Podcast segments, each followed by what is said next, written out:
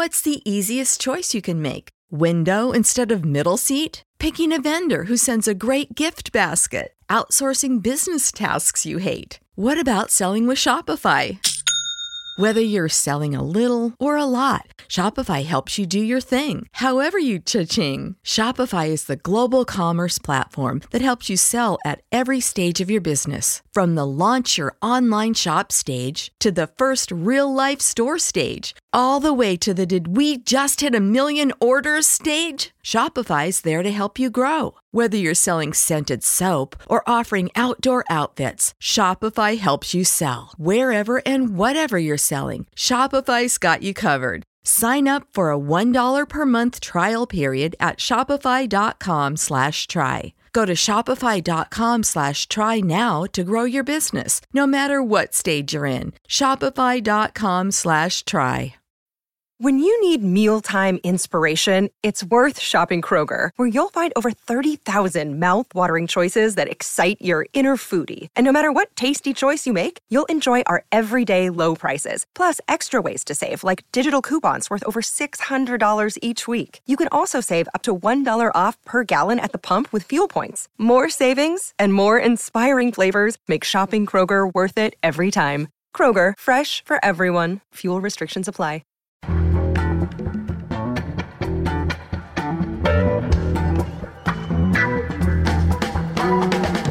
From The Nation magazine, this is Start Making Sense political talk without the boring parts. I'm Jon Wiener. Today we'll talk about the crimes committed by Russians seeking to sow discord in the U.S. political system and make Trump president. Our Bob Dreyfuss will report on the indictments issued Friday by special counsel Robert Mueller and on what might come next. Also, we'll try to explain why workers' wages have been stagnating for decades since the early 70s. Some say it's the fault of the workers who aren't getting the education they need to make more money. Bryce Covert has a different view. We'll speak with her later in the show. But first, what does Jeff Bezos want? Amazon seems to be taking over the world. It's a radically new kind of monopoly for that story, we turn to Stacy Mitchell. She's co-director of the Institute for Local Self-Reliance and author of the book Big Box Swindle. She's written for The Atlantic, Bloomberg Businessweek, and The Wall Street Journal, and she wrote the cover story for the nation's special issue on monopoly power in America. We reached her today in Portland, Maine. Stacy Mitchell, welcome. It's great to be here. Isn't Jeff Bezos doing with Amazon what every retailer tries to do? Undercut the competition with lower prices to get their customers. Amazon grows because they are really good at selling stuff, at being retailers. Isn't that true? Well, one thing I would say is that Amazon isn't really a retailer; that its ambitions are much deeper than that, and we should we should talk about that. But the other thing, you know, specifically in response to your question, is that Amazon has grown not just by being better at what it does, but often by using very anti-competitive tactics, by being able to use, for example, its deep pockets to sell goods at a loss. Um, so, for example, when Zappos, the shoe online shoe retailer, started up and was growing in popularity and offering a service that people really liked, Amazon responded by selling shoes at a loss. Um, it lost tons and tons of money. Some estimates put it as high as 150 million dollars selling shoes at a loss. And of course, Zappos, being a smaller company, just didn't have the deep pockets to match Amazon's prices and sustain those kinds of losses. And eventually, it had to give up. It was bleeding red, and it said, "Okay, Amazon, you can buy us." And now Zappos is part of Amazon. And so we've consistently over the years seen Amazon use different kinds of predatory tactics to block competition um, and to squash other companies. So it's not just a matter of competing on a fair playing field, it's really a, a set of monopoly tactics, and that's what we should be concerned about. You report in The Nation how Amazon strong armed Birkenstock into selling its special sandals at Amazon. What were Amazon's tactics? You know, Amazon is not only uh, the platform that Birkenstock uh, uh, relies on to retail some of its shoes. Amazon buys Birkenstocks directly, but Amazon also hosts all of these other sellers on its platform who are selling Birkenstocks. And there has been this rising problem of counterfeits. Tons of counterfeit Birkenstocks, lots of other kinds of counterfeit products on Amazon's platform from these third party sellers, many based overseas. And Amazon has been wanting Birkenstock for a long time to sell its full line, not just its its major products, but also all its niche shoes directly to Amazon because Amazon wants to compete with specialty local shoe retailers that specialize in Birkenstock and sell that full line. Um, and the way that Birkenstock, you know, it, Birkenstock benefits a lot from those local retailers. They help people, you know, fit their shoes. They provide all of these additional services that really benefits Birkenstock.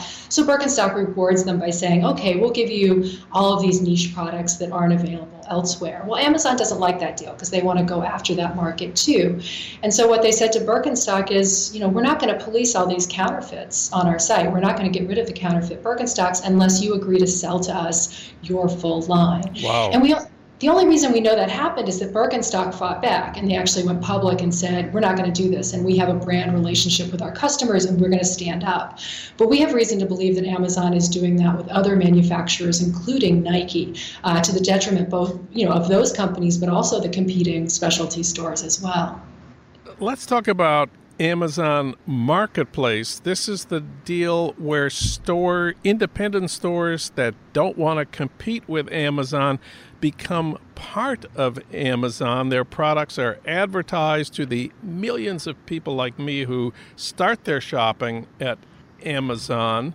Aren't these stores doing all right? They're getting to sell their products to many more people.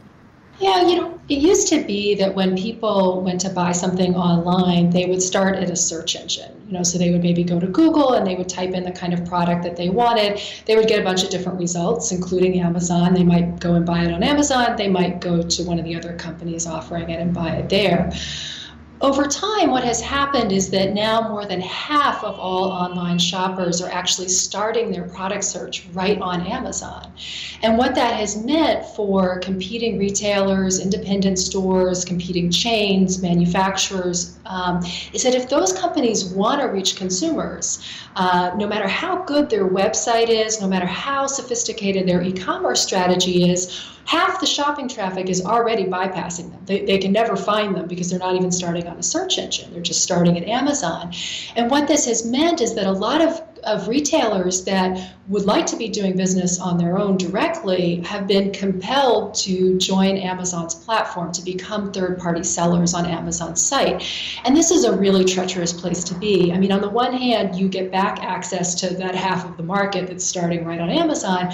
But on the other hand, you're living and dying by Amazon's terms. And we know for, from a study that was done by Harvard Business School that Amazon actually monitors what those, those those third party sellers are selling. And if they have a hot product, Amazon brings it into its own inventory and then begins selling it itself and competing directly against them. Amazon often changes fees, and so the fees for using its fulfillment services have been rising dramatically. And of course, the third party sellers have no other place to turn. And so there's this power dynamic, and this is really what uh, you know is a centerpiece of what the article is all about is that amazon isn't a retailer. That's not the right way to think about it. Amazon wants to control the underlying infrastructure of commerce. And so that all these other companies that want to reach consumers online now have to use amazon's platform. And soon if they want to ship things and have them arrive at the consumer's door they're probably also going to be using amazon's shipping services. And of course many companies also use its cloud computing services you know netflix Condé Nast, all these big companies actually re- rely on Amazon to manage their data. So, in effect, all these other companies in the economy, they need to ride Amazon's rails if they want to get to market. They are dependent on the company that is their most ferocious competitor. And therein lies the conflict of interest that is at the heart of the anti competitive problem that Amazon presents. Amazon uses that privileged position uh, not only to uh, grab the part of the market that it wants and to shut other companies aside, but essentially to levy a kind of tax across the economy, uh, across all this commerce that's going on on its on its rails. Now it's time for your Minnesota moment. That's news from my hometown of St. Paul. Minnesota entered the competition over the last few months to find a site for Amazon's second headquarters. Uh, Minnesota offered $5 million in government subsidies uh, if Amazon would build its second headquarters somewhere around the Twin Cities, but that got rejected. What are the biggest offers of taxpayer subsidies that Amazon got for a new headquarters? How much bigger than 5 million are they? Boy, it is amazing. It's just astonishing the figures that uh, elected officials are putting on the table. So in Maryland, they've offered five billion dollars, uh, as well as close proximity to Congress, right? Uh, very advantageous for a company like Amazon right now, as people are starting to scrutinize its power. And then in New Jersey, um, you know, the New Jersey uh, former Governor Chris Christie and Senator Cory Booker uh, and the mayor of New- Newark put together a package worth seven billion dollars. Oh. That's more than Amazon's headquarters is supposed to cost. I mean, it's just an astonishing figure. And of course, you've got uh, local local businesses in, in those communities that have been growing and creating jobs and trying to compete without a dime in public assistance. And now they're watching as their elected officials grovel and woo and hand out public dollars to get one of their biggest competitors to come to town. Well, we've been circling around the question of antitrust enforcement. What would breaking up Amazon look like?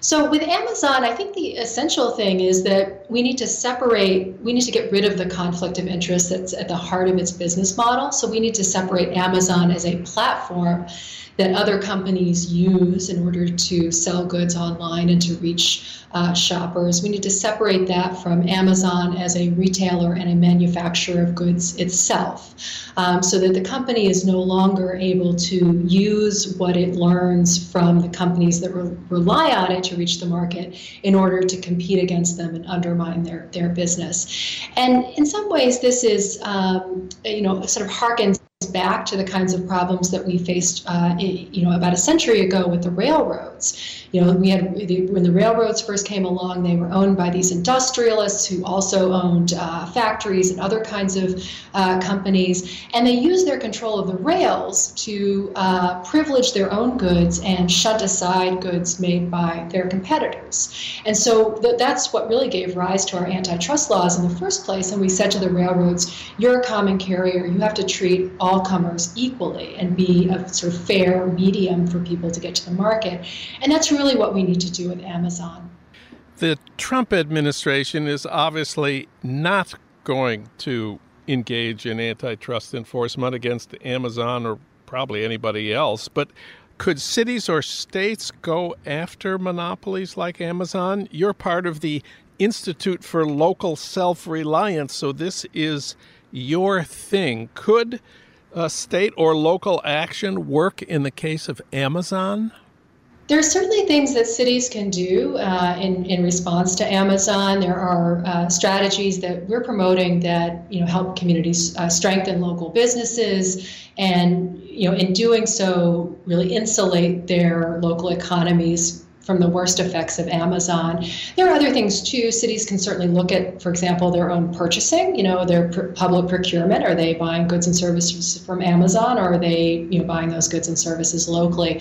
I also think that state uh, attorneys general uh, can play an important role here. We've actually seen the Missouri Attorney General uh, open an investigation into Google for anti-competitive, uh, potential anti-competitive violations. And some of our most important, you know, antitrust cases in the past, including, you know, the Standard Oil when they were broken up, the Microsoft case in the 90s, those actually really got started with state attorneys general who were doing investigations, and then it eventually got picked up at the federal level. And so, um, I'm hoping that some some state AGs will begin to be looking at Amazon more closely.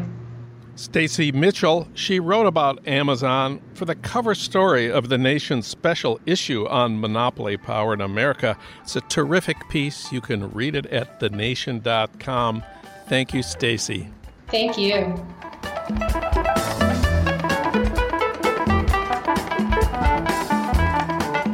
Now it's time to talk about wages in America. They've been stagnant for decades, since the early 70s. Why is that? For some answers, we turn to Bryce Covert. She writes about the economy for The Nation in the New York Times op ed page.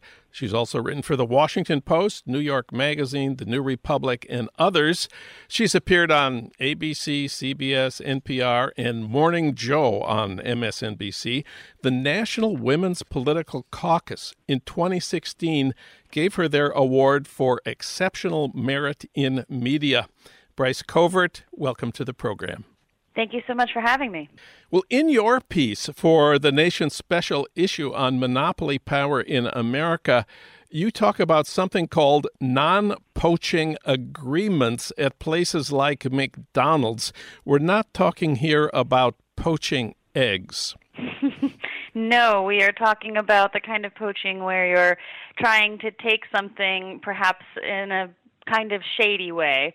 These agreements, in theory, are meant to protect company secrets or, you know, intellectual property. So, for example, if there's an engineer working on things at Microsoft that are sensitive, he is asked to sign a non-compete or non-poaching agreement so that he can't just take that knowledge and get poached by Apple and then spill all the beans and Apple makes lots of money off of what Microsoft already developed however, these agreements have now really blossomed and proliferated throughout the entire economy and are showing up in places where it just doesn't seem to make a whole lot of sense. One particular area that's been studied is franchises throughout the country. So, you know, a McDonald's, for example, McDonald's often doesn't run its own restaurants. It has franchisees who run their own particular stores under the McDonald's umbrella.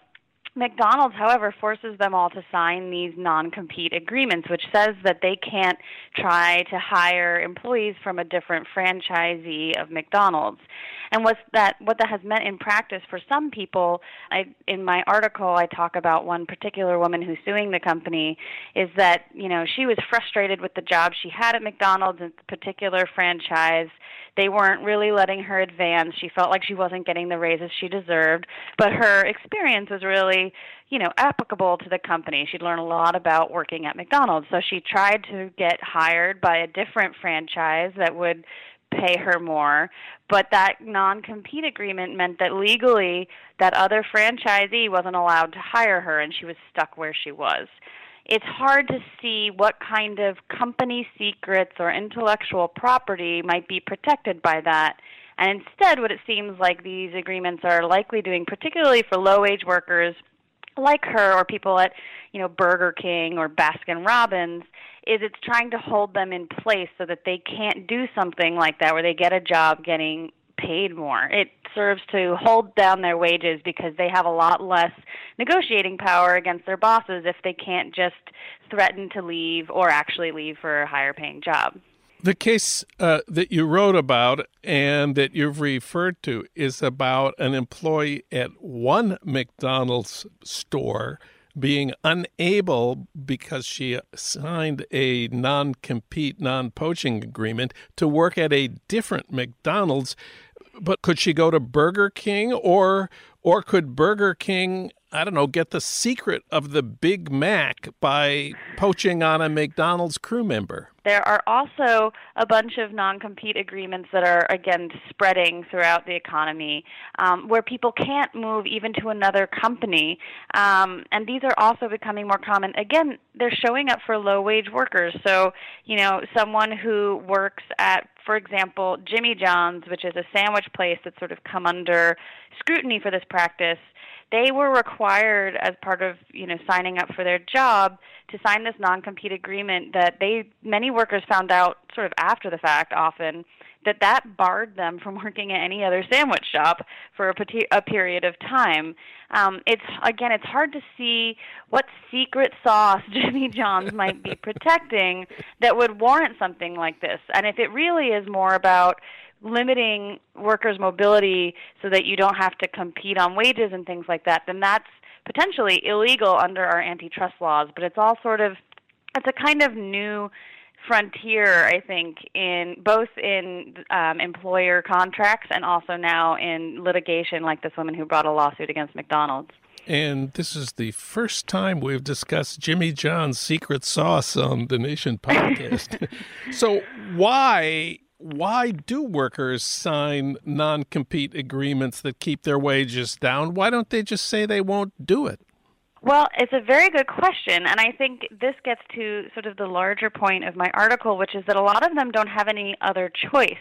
Um, the studies that have looked at these have found that about two thirds of job applicants who sign these non compete agreements had no other job opportunities. So you know, you can imagine putting yourself in those shoes. You need a job, you're about to get a job, and they say, Great, we want to hire you. You just have to sign on the dotted line, and that dotted line includes promising to abide by this non compete agreement that gets to this larger issue of why workers have so little power vis-a-vis their employers. Um, and in my article, I talk about what's called monopsony power, which is a weird-sounding word that sounds like I'm butchering the word monopoly power. Um, it's related to monopolies, but it's a little bit different. Um, a monopoly has eaten up an entire consumer market. So if you want to go buy a chair, a monopoly has the power to be the only seller of chairs and you have to pay whatever it is that they charge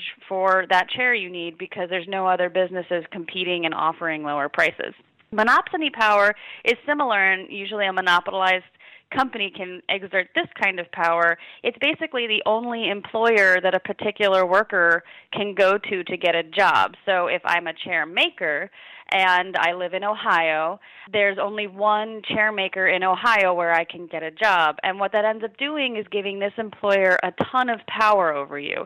So, for example, it could force you to sign a non compete agreement and a bunch of other things that it could potentially do to hold down your wages. It's it's really hard to ask for a raise. It's really hard to leave for another job if there are no other jobs. It's hard to threaten to leave for another job or quit in order to get a raise if really you are stuck with this one chairmaker in Ohio. Um, and what research is now starting to show is that we live in an economy where this is happening more and more frequently. Industries are concentrating, and economists are now finding that that concentration is indeed holding down wages. It's a part of the puzzle of why workers are not making more. Well, we have antitrust laws.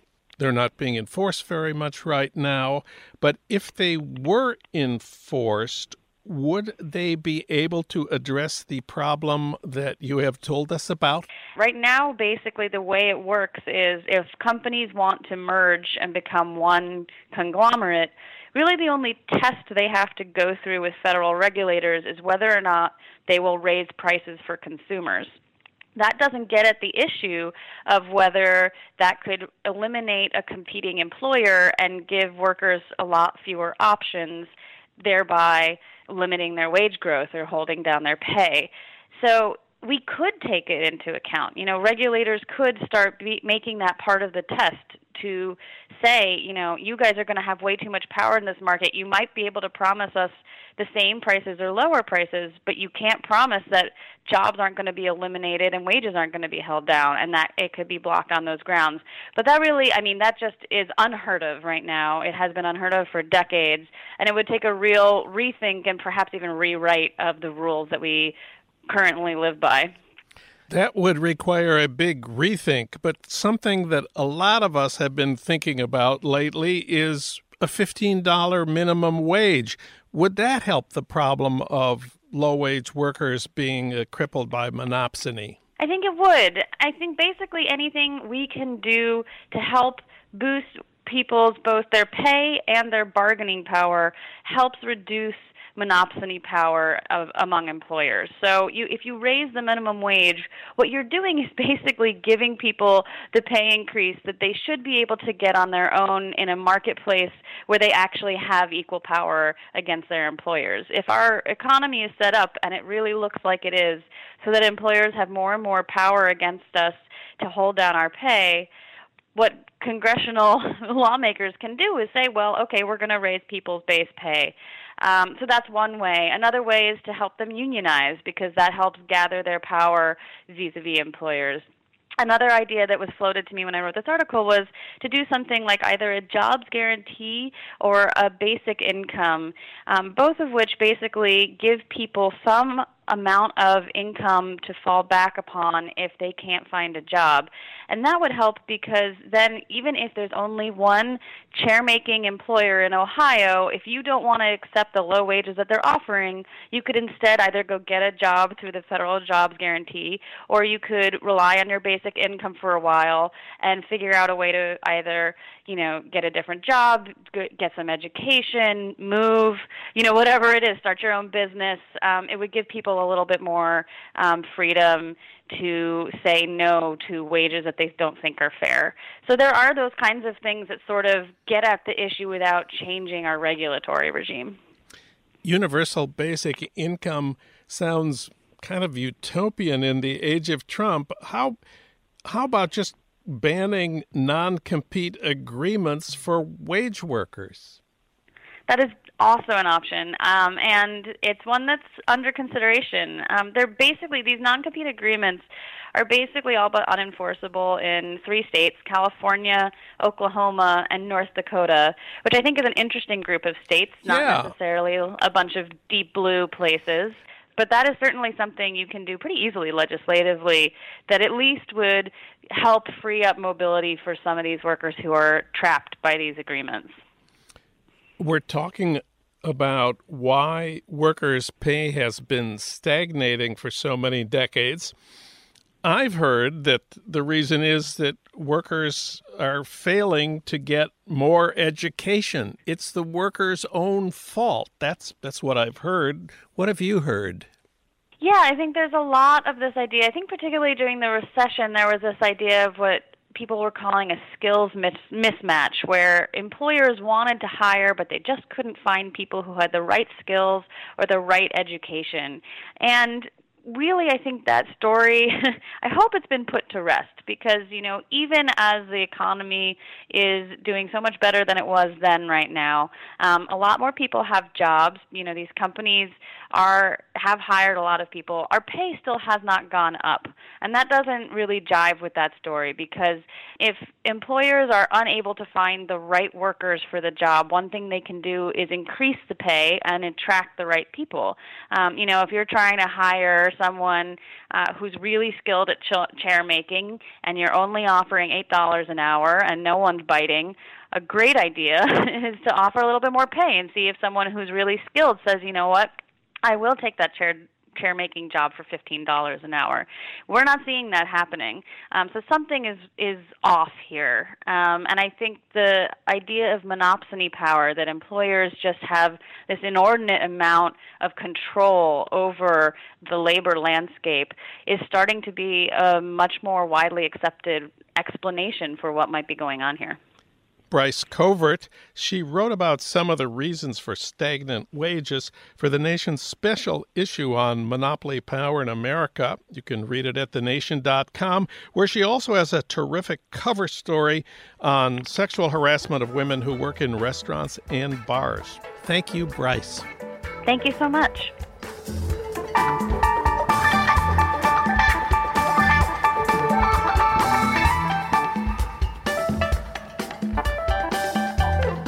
Maybe you heard the news. The Justice Department charged 13 Russians and three companies in a sprawling indictment on Friday that unveiled a sophisticated network designed to subvert the 2016 election and support the Trump campaign. But in this new indictment, the special prosecutor did not charge Trump or anybody in the White House or anybody in his campaign. For comment and analysis, we turn to our Russiagate reporter, Bob Dreyfuss. Of course, he's a longtime contributing editor at The Nation and also a regular contributor to Rolling Stone. Of course, he's also written for Mother Jones, The New Republic, Slate, and Salon. Bob, welcome back. Thanks. Glad to be here. Well, first, tell us about the indictments. Well, first of all, it came as a, as a surprise that Mueller did not uh, tip his hand on this. He didn't signal that this is what he was going to do. It just happened. That's been the case with all of his uh, indictments. I think what's interesting about this is, um, other than you know things like charging uh, Trump officials with lying to the FBI or financial shenanigans or things like that, this indictment goes right to the heart of what I call the the original sin of RussiaGate, namely the direct involvement of Russian intelligence, uh, of Russian actors in trying to affect, shift the outcome of the election in 2016. So here he is charging 13 individual Russians with criminal activity, with using social media um, to um, pretend to be other people, to steal American identities, to organize rallies and demonstrations, and otherwise project um, propaganda that they thought would uh, undermine Hillary Clinton's uh, election prospects that year, and at the same time would boost Donald Trump's. And um, while he doesn't make any conclusion, and, and I'm not sure I have one either about whether this affected the outcome. That's kind of an unknowable question. He does make the clear case that they tried. Now, all 13 people who were indicted were Russian. No Americans, nobody in the Trump family, nobody in the Trump White House, nobody in the Trump campaign. Is that a reason for Donald Trump to celebrate? Well, no, not, not at all. I mean, first of all, there are going to be many more such bombshells, I would say, throughout the rest of this year. And some of them could strike a lot closer to the heart of whether or not Trump and his family and his advisors colluded with the Russians, and they could also strike at the issue of obstruction of justice, which is another whole set of issues that Mueller is looking at. But the reason he shouldn't take this as any kind of celebration is that for a year and a half now, since the summer of 2016, when we first learned that the intelligence community suspected the Russians as being behind this uh, hacking of the DNC and leaking to WikiLeaks and all of that, Trump has consistently, repeatedly, time after time, denied that the Russians did it. He said, I take you know, I met with Putin, and he tells me he didn't do it, and he really believes that. He he has uh, thrown uh, sand in the eyes of people who argue that the Russians were behind this, and he said it uh, could have been Russia, but it could have been China, it could have been some uh, fat guy on his bed. So, I mean, he's been very reluctant um, to acknowledge the fact that the Russians are behind this, even though his own intelligence people, by the way, appointed by him, are saying that now quite publicly and aggressively.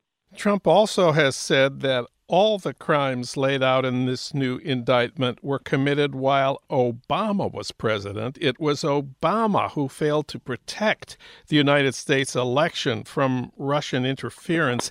Isn't that actually true?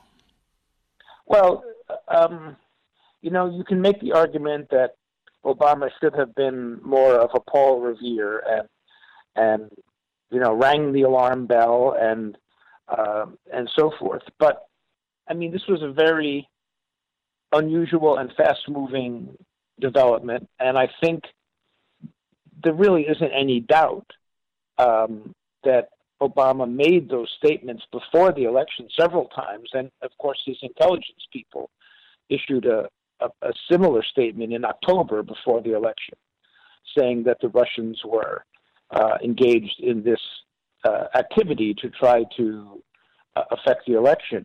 I, I think he could have done more, but I think also he was operating under the assumption that if he did anything too loud, um, that it would, you know, work against him. That people would say he's intervening on behalf of Secretary Clinton and and in fact, you know, all during that year, everybody from uh, Obama to Clinton to Trump and I guess Vladimir Putin too, all thought that Clinton was going to win, probably in a landslide. So I, I guess they thought the effect of this Russian activity, uh, gauged against everything else that was happening, you know, was not that significant. In the end, it turned out to be such an incredibly close election in terms of the states that tipped the electoral college that any one of a dozen different factors, including the Russian activity, you could point to and say, you know, that's what made the difference. One of the factors that I'd like to look at a little more closely for a minute is the lower black turnout in this election uh, compared to the previous one. We now know that the Russian uh, bots and trolls focused especially on the black voters on trying to persuade blacks not to vote for Hillary. We know that there was a Instagram page woke blacks and there were accounts on Twitter and Facebook, the blacktivist accounts and all of those sites uh, emphasized that black people should not vote for Hillary because Bill had been a force for mass incarceration that Hillary had once used the term super predators to refer to young blacks. This was a theme uh, of of uh, Michelle Alexander. This was a theme of uh, Killer Mike, amplifying what some black radicals were already saying. Seems to me that is a place where the Russian bots and trolls might have helped reduce black turnout, which might have helped make Trump president. Well, you know, it's it's speculative. I mean, it isn't a shock that black turnout declined in the election following a the, the first elected black president of the United States uh, twice before.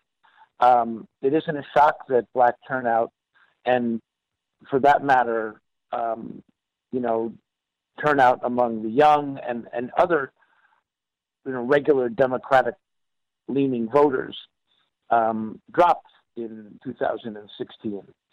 And, and there were, yes, a lot of black American voters who were less than thrilled with Hillary Clinton's record, with Bill Clinton's record on a number of issues. Uh, on top of that, so the enthusiasm level was down, and there were critical um, voices in the African American community about the Clintons. I don't know how you make a conclusion. I don't think you can that the Russians, you know, had more than a marginal impact on that. Maybe they did, maybe they didn't. Really, it's a it's something we'll never know. Okay, 13 Russians have been in, indicted. This is Mueller laying a foundation. What do you think might be next? One thing I think we could think about is a parallel indictment of individual Russians not for the social media activity, but for the, the hacking.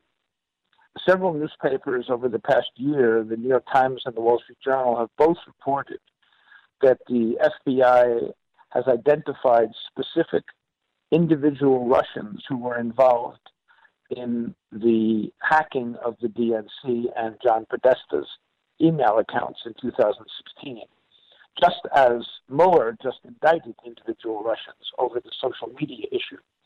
Um, really interestingly, uh, in uh, I guess a couple of weeks ago now, the, a Dutch newspaper, Die Volkskrant, uh, revealed that the Dutch intelligence service, starting in 2014 and continuing for as much as two and a half years, had tapped into, broken into the hacking team called Cozy Bear, that was one of the groups that uh, was responsible for the hacking of the Democratic National Committee. And the Dutch intelligence service watched this happen in real time, including uh, breaking into their security cameras and watching individual Russians come in and out of the room. Wow. And then I- identifying who those Russians were. Um, now, for all we know, the, the CIA or the NSA or someone else had a similar operation underway and had other ways of identifying who the Russians were involved in this. But it seems clear now that because the Dutch did share this uh, with the United States, that the Mueller people know the names and the faces of specific Russians who hacked the DNC and how they did it. So presumably, um, he could indict Cozy Bear and Fancy Bear in the same way that he indicted the Internet Research Agency and its various um, worker bees um, who who were involved in you know planting these social media postings. Um, so that could be something that comes you know sooner rather than later. But there are many many other um, questions you know including collusion related questions and obstruction of justice related things that uh, Mueller will focus on as well. One last thing about Trump himself. He was unhinged more than usual this past weekend after the news of the indictments came out, even though, as we've said many times, the indictments were only of Russians and not of anybody in his campaign or his family. Do you have any idea why he was going so wild about this over the weekend? The underlying reason is that Mueller is getting very close to uh, the White House. He's he's got the president cornered or boxed in, I believe, and I think that uh, Trump and his family, his sons and son-in-law and his daughter, are beginning to panic about this as well. They should, and the options he has to unbox himself, firing Mueller, issuing pardons, playing around with who's who in the Justice Department. I mean, these are things that if he does them, will probably make his situation politically worse, could lead to impeachment charges right away, could probably break the Republican Party apart and really throw them into the, the depths of a crisis facing the election in November for, for the House and Senate. Bob Dreyfuss covers Russiagate for the Nation. Read his new piece all about Cozy Bear and Fancy Bear at thenation.com. Thank you, Bob. Thanks very much, Tom.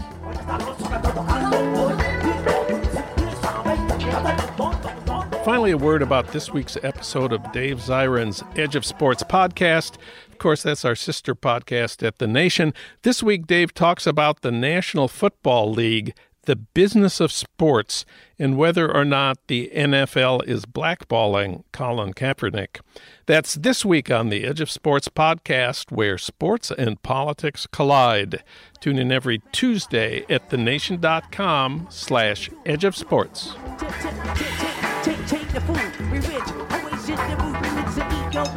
Start Making Sense, the Nation podcast, is co produced by the LA Review of Books and recorded at the studios of Emerson College Los Angeles, located in the heart of Hollywood, with technical assistance from Justin Allen. Our show is recorded and edited by Lyra Smith. Alan Minsky is our senior producer. Frank Reynolds is our executive producer. Annie Shields is our engagement editor. Katrina vanden Heuvel is editor and publisher of The Nation. Our theme music is from Barcelona Afrobeat, licensed by Creative Commons. Find out more about Start Making Sense at thenation.com and subscribe to Start Making Sense wherever you get your podcasts at iTunes, Apple Podcasts, and now at Spotify Podcasts. I'm Jon Wiener. Tune in to Start Making Sense next week for more political talk without the boring parts.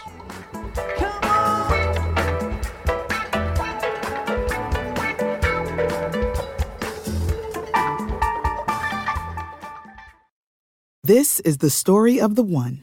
As head of maintenance at a concert hall, he knows the show must always go on. That's why he works behind the scenes, ensuring every light is working, the HVAC is humming, and his facility shines. With Grainger's supplies and solutions for every challenge he faces, plus 24 7 customer support, his venue never misses a beat. Call click grainger.com or just stop by. Grainger, for the ones who get it done.